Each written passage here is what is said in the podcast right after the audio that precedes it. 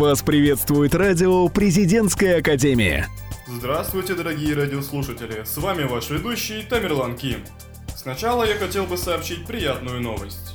2 ноября факультет социальных технологий отметил свое 17-летие. С днем рождения, ФСТ! А теперь, пожалуй, начнем. Сегодня вы узнаете, что произошло в стенах нашего вуза за последнее время. Послушайте интервью о современном журналисте. Также мы расскажем вам немного о правильном питании и о том, где можно провести время, сочетая приятное с полезным. Новости Денис Калининский и Анна Климанова.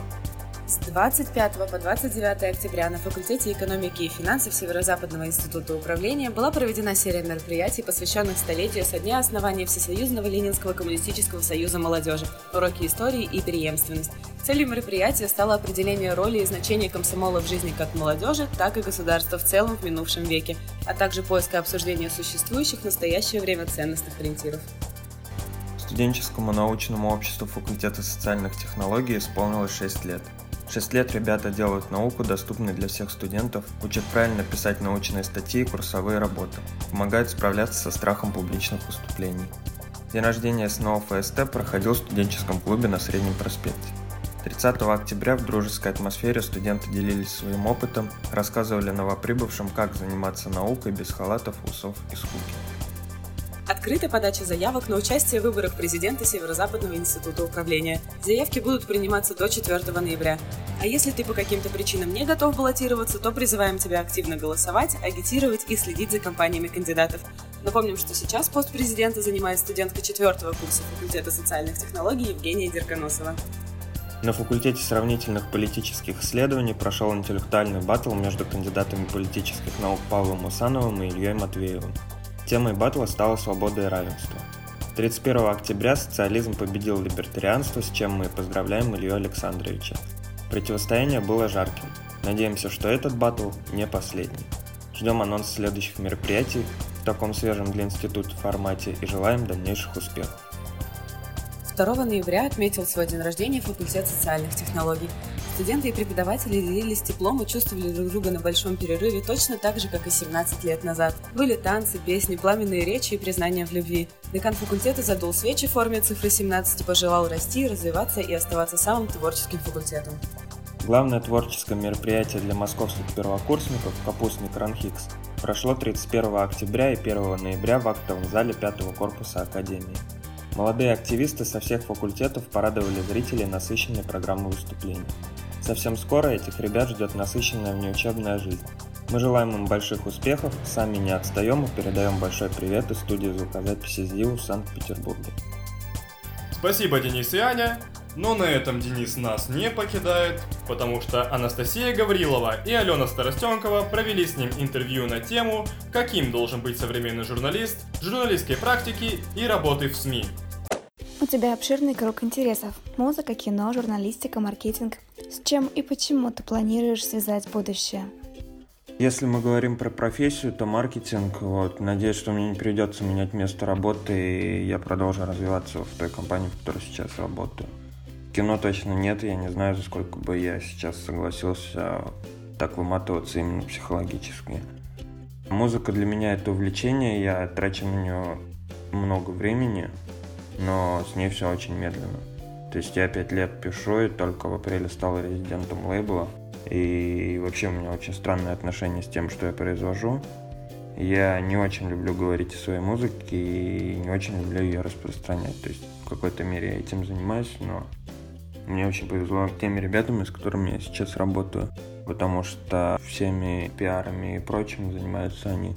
Дистрибьюция именно по музыкальным магазинам занимается Symphony Distribution. Это американский дистрибьютор. Это я к тому, что очень большой опыт, очень полезный именно работы с людьми, которые живут там. Мне приятно с ними работать в том плане, что подход и процесс у них, конечно, кардинально отличается от того, что мне предлагали раньше. Есть свои плюсы, есть свои минусы, но в целом я очень доволен тем, что сейчас происходит. Журналистика что-то может быть в том плане, что если у меня что-то плохое случится в жизни, то в отдел маркетинга какого-нибудь крепкого издания я пойду. Но не планирую я сейчас там, где я хочу быть, там, в 25-30 лет. Может, мне сейчас просто так кажется. Вот, но в 40 уйти вообще с работы. Про театры и кино мне было интересно, но все это закончилось в нескольких новостях. То есть мне просто в какой-то момент надоело рассказывать там про вот эти все вещи. Я ничего с этого для себя не получал, кроме гонорара, и все. Развития никакого, это тупо монотонная работа, это перестало быть интересным. Перейдем к журналистике. И любому журналисту важна практика. Расскажи нам, где ты работал и стажировался в ходе своей журналистской деятельности. Стажировался много где, сейчас уже и не вспомню, под рукой портфолио нет. Работал в Кудагоу при службе Василиостровского района, в пресс-службе ТЮЗа, а, в нескольких новостях и в Федеральном агентстве новостей. Вот, это все в портфолио у меня лежит. Выдели для себя три места работы, не обязательно связанные с журналистикой, которые подарили наиболее бесценный опыт.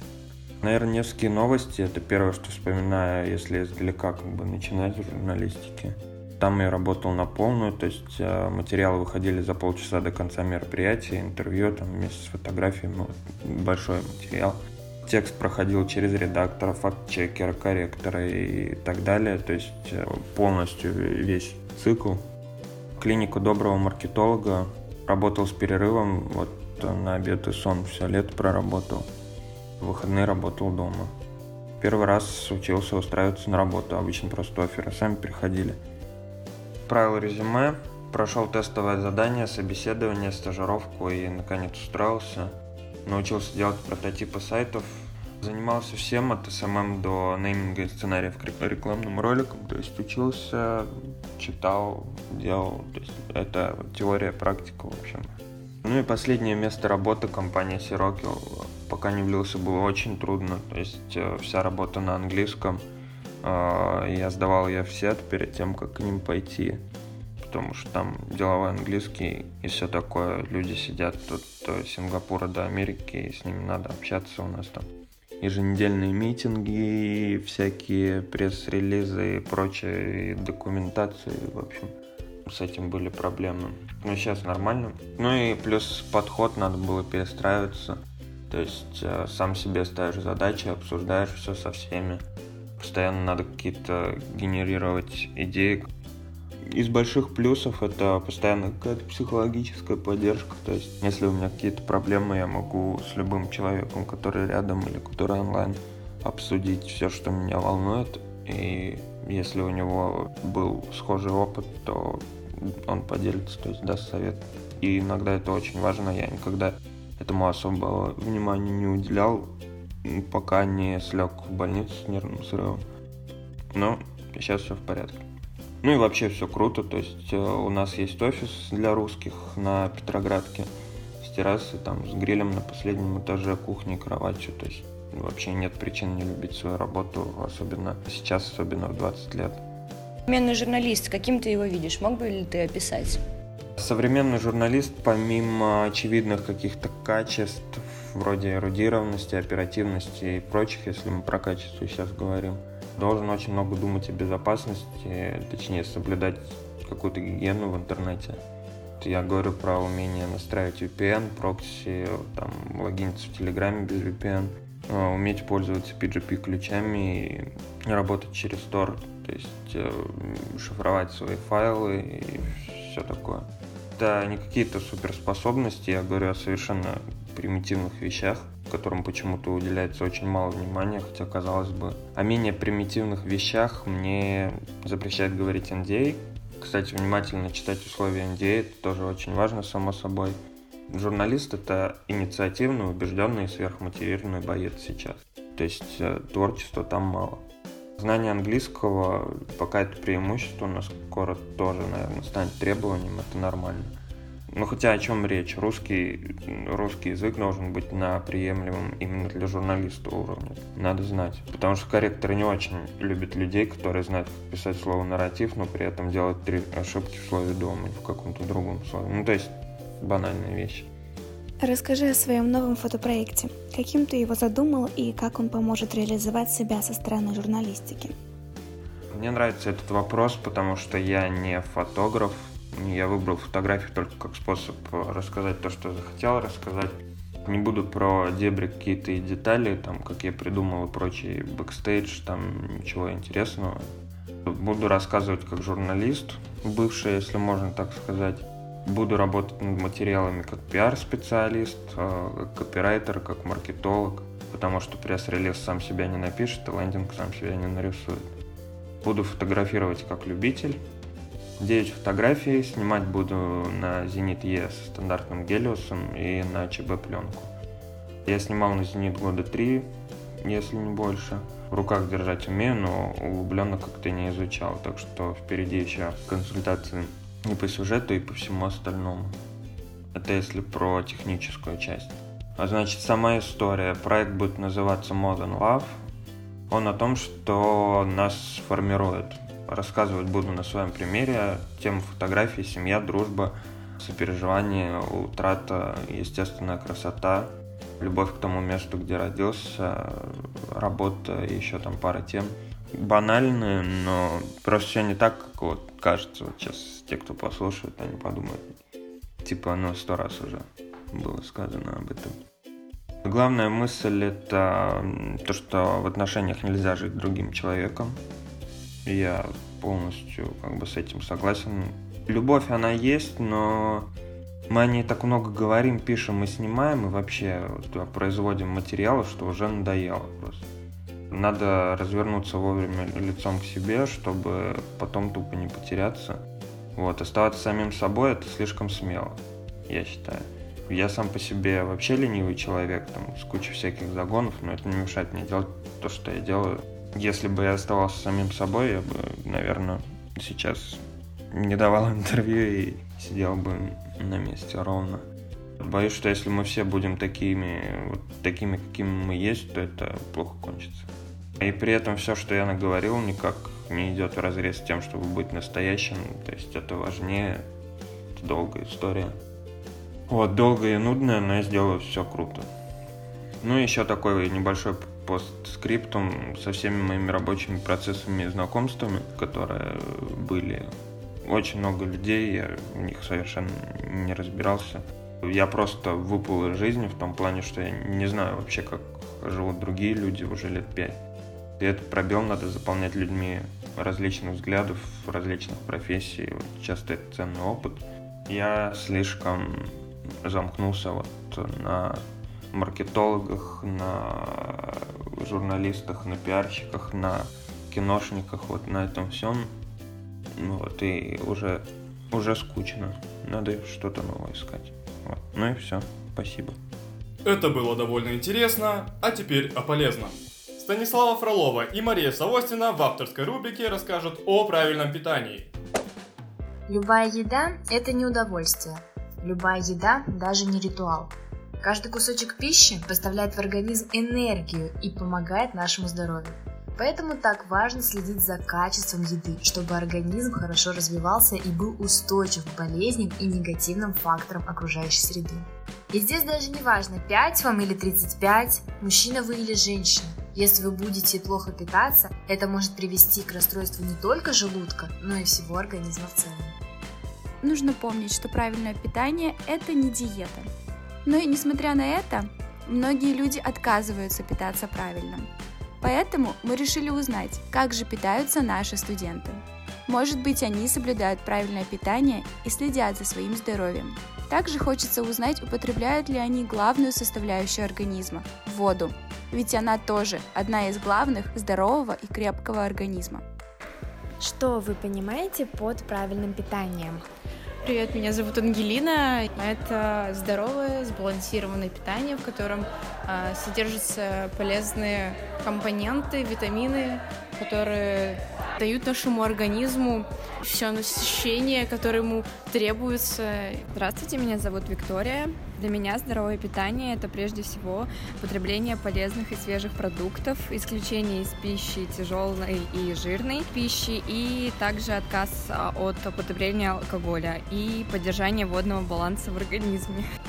Привет, меня зовут Лера, и под правильным питанием я подразумеваю вегетарианское питание, исходя из некоторых моих этических интересов, и это питание должно иметь разнообразный богатый рацион, чтобы поддерживать тело в хорошем здоровом состоянии. Здравствуйте, меня зовут Павел, я студент первого курса. Под правильным питанием я понимаю тот рацион, э, который мы употребляем в течение дня, который поддерживает в нас тонус, силы, который способствует росту наших мышц, поддержанию иммунитета, чтобы мы были здоровыми и крепкими. Здравствуйте, меня зовут Марина. Я, конечно, знаю, что такое правильное питание. Это достаточное количество овощей, фруктов, э, питьевой воды каждый день. И, наверное, все такое диетическое, постное, отчасти вегетарианское в идеале, наверное, но на любителя. Придерживаетесь ли вы правильного питания? Если да, то каким образом? Я стараюсь придерживаться правильного питания, употреблять в пищу овощи, фрукты э, в большей мере, чем неправильную пищу. Ну, наверное, так. Да, я придерживаюсь вегетарианского питания, потому что я считаю, что моему организму это наиболее подходит. На самом деле я несколько раз пытался придерживаться правильного питания, но, к сожалению, в том режиме, в котором мы все существуем сегодня, на самом деле это очень сложно.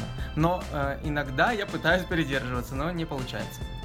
К сожалению, придерживаться правильного питания мне вообще не удается, потому что мне невкусно, а я предпочитаю жить в свое удовольствие. Ем все, что мне нравится, и жареное, и жирное, и соленое, и сладкое. Прекрасно себя чувствую и всем советую. Говорят, что в день нужно выпивать не менее двух литров воды. А сколько выпиваете вы? Ну, примерно столько и выпиваю. Я полностью согласна с этим утверждением, но часто употребляю только где-то литр воды в день. Я очень люблю пить воду после тренировок, но чаще всего это вода с лимоном. Для меня это большая на самом деле проблема, потому что я не слежу за тем, сколько выпиваю воды. Ну, наверное, я думаю, что это очень плохо для организма, поэтому нужно пить как можно больше воды, увлажняя свой организм, увлажняя свою кожу, чтобы мы были здоровыми и энергичными. Вы знаете, я вообще не пью воду, мне невкусно. В детстве родители пытались меня приучить, но, к сожалению, пью только газировку чаще всего, соки, если хочу придерживаться правильного питания, а воды нет в моем рационе вообще. Как часто в вашем рационе есть рыба и мясо? К счастью или к сожалению, в моем рационе уже 4 года нет ни рыбы, ни мяса. Я что рыбу, что мясо употребляю редко. Мне просто сам вкус рыбы и мяса не так нравится, как другая пища. Ну, в основном мясо употребляю точно два раза в неделю, а рыбу немного реже. Мясо я употребляю каждый день. Практически в каждом блюде всегда присутствует мясо. Вот с рыбой немножко проблематичнее у меня, потому что ну, я люблю рыбу, но покупаю ее редко, потому что готовить ее не очень мне нравится. Рыбу я не очень люблю, а мясо ем постоянно, и жареное, и запеченное, вареное не ем. Ну, какое вкусное, такое ем. Мясо вот очень люблю, рыбу нет. И, наконец, последний вопрос. Что бы вы выбрали в столовой? Сосиску в тесте или салат из свежих овощей? Я всего выберу салат из свежих овощей, потому что для меня это будет гораздо сытнее и полезнее.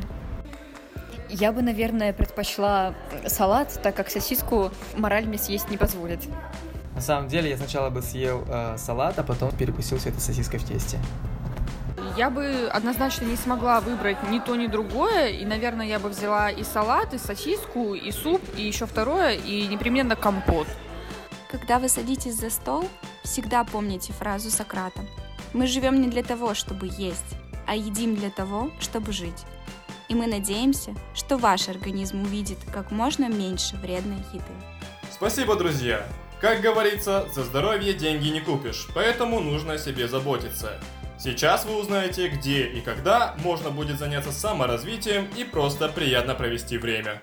Елизавета Баглык и Валерия Бессарабенко. Что вам нравится больше, кино или искусство? Если ответ сразу не приходит на ум, то у нас хорошая новость. Весь ноябрь в Авроре будут показывать документальные фильмы об искусстве и живописи. Вас ждет увлекательный рассказ о неожиданных сторонах творчества знаменитых художников и о музеях мира – Теперь побывать в Британском музее и Королевской академии в Брюсселе можно не выходя из кинотеатра. В программе истории таких гениальных художников, как Линд, Шиле, Караваджо, Рафаэль и Ван Гог. Отдельного внимания заслуживает фильм под названием «Похищенные сокровища Европы». Не пропустите. Концерт «Музыка трех континентов» состоится 11 декабря в 19.30 на Колизее-арене. Музыкально-познавательная программа от представителей трех португалоязычных стран – Бразилии, Португалии и Кабо-Верде – откроет для российской аудитории удивительный мир лузомузыки. К лузофонам относятся государства мира, в которых говорят на португальском языке, все эти страны объединяет необычная национальная музыка, название большинства стилей которой – фаду, морна, каладейра, пунана – ни о чем не говорят российскому слушателю. Заполнить этот пробел в знаниях предлагают организаторы большого двухчасового концерта, которым впервые в истории удалось собрать на одной сцене семерых музыкантов из Бразилии, Португалии и островов Зеленого мыса. Все знают, кто такой Зигмунд Фрейд, но далеко не каждый может похвастаться знанием его теорий в области психоанализа. Музей сновидений Фрейда подарит возможность узнать об этом и получше разобраться в себе и других. 14 ноября в музее стартует курс лекций «Психоанализ отношений». Занятия будут проводиться каждое воскресенье в 17.30. Для студентов билет будет стоить всего 200 рублей. На лекциях расскажут, как избежать психологических проблем в отношениях, быть уверенным в себе и своем выборе и не тянуть за собой воз разочарований и чувства вины. В качестве лекторов выступят психологи, психоаналитики и социологи. Лекции предназначены для слушателей любого уровня подготовки. Их можно посещать курсом или по отдельности, выбрав более интересные для вас темы. Спасибо, коллеги! И вот наш выпуск подходит к концу.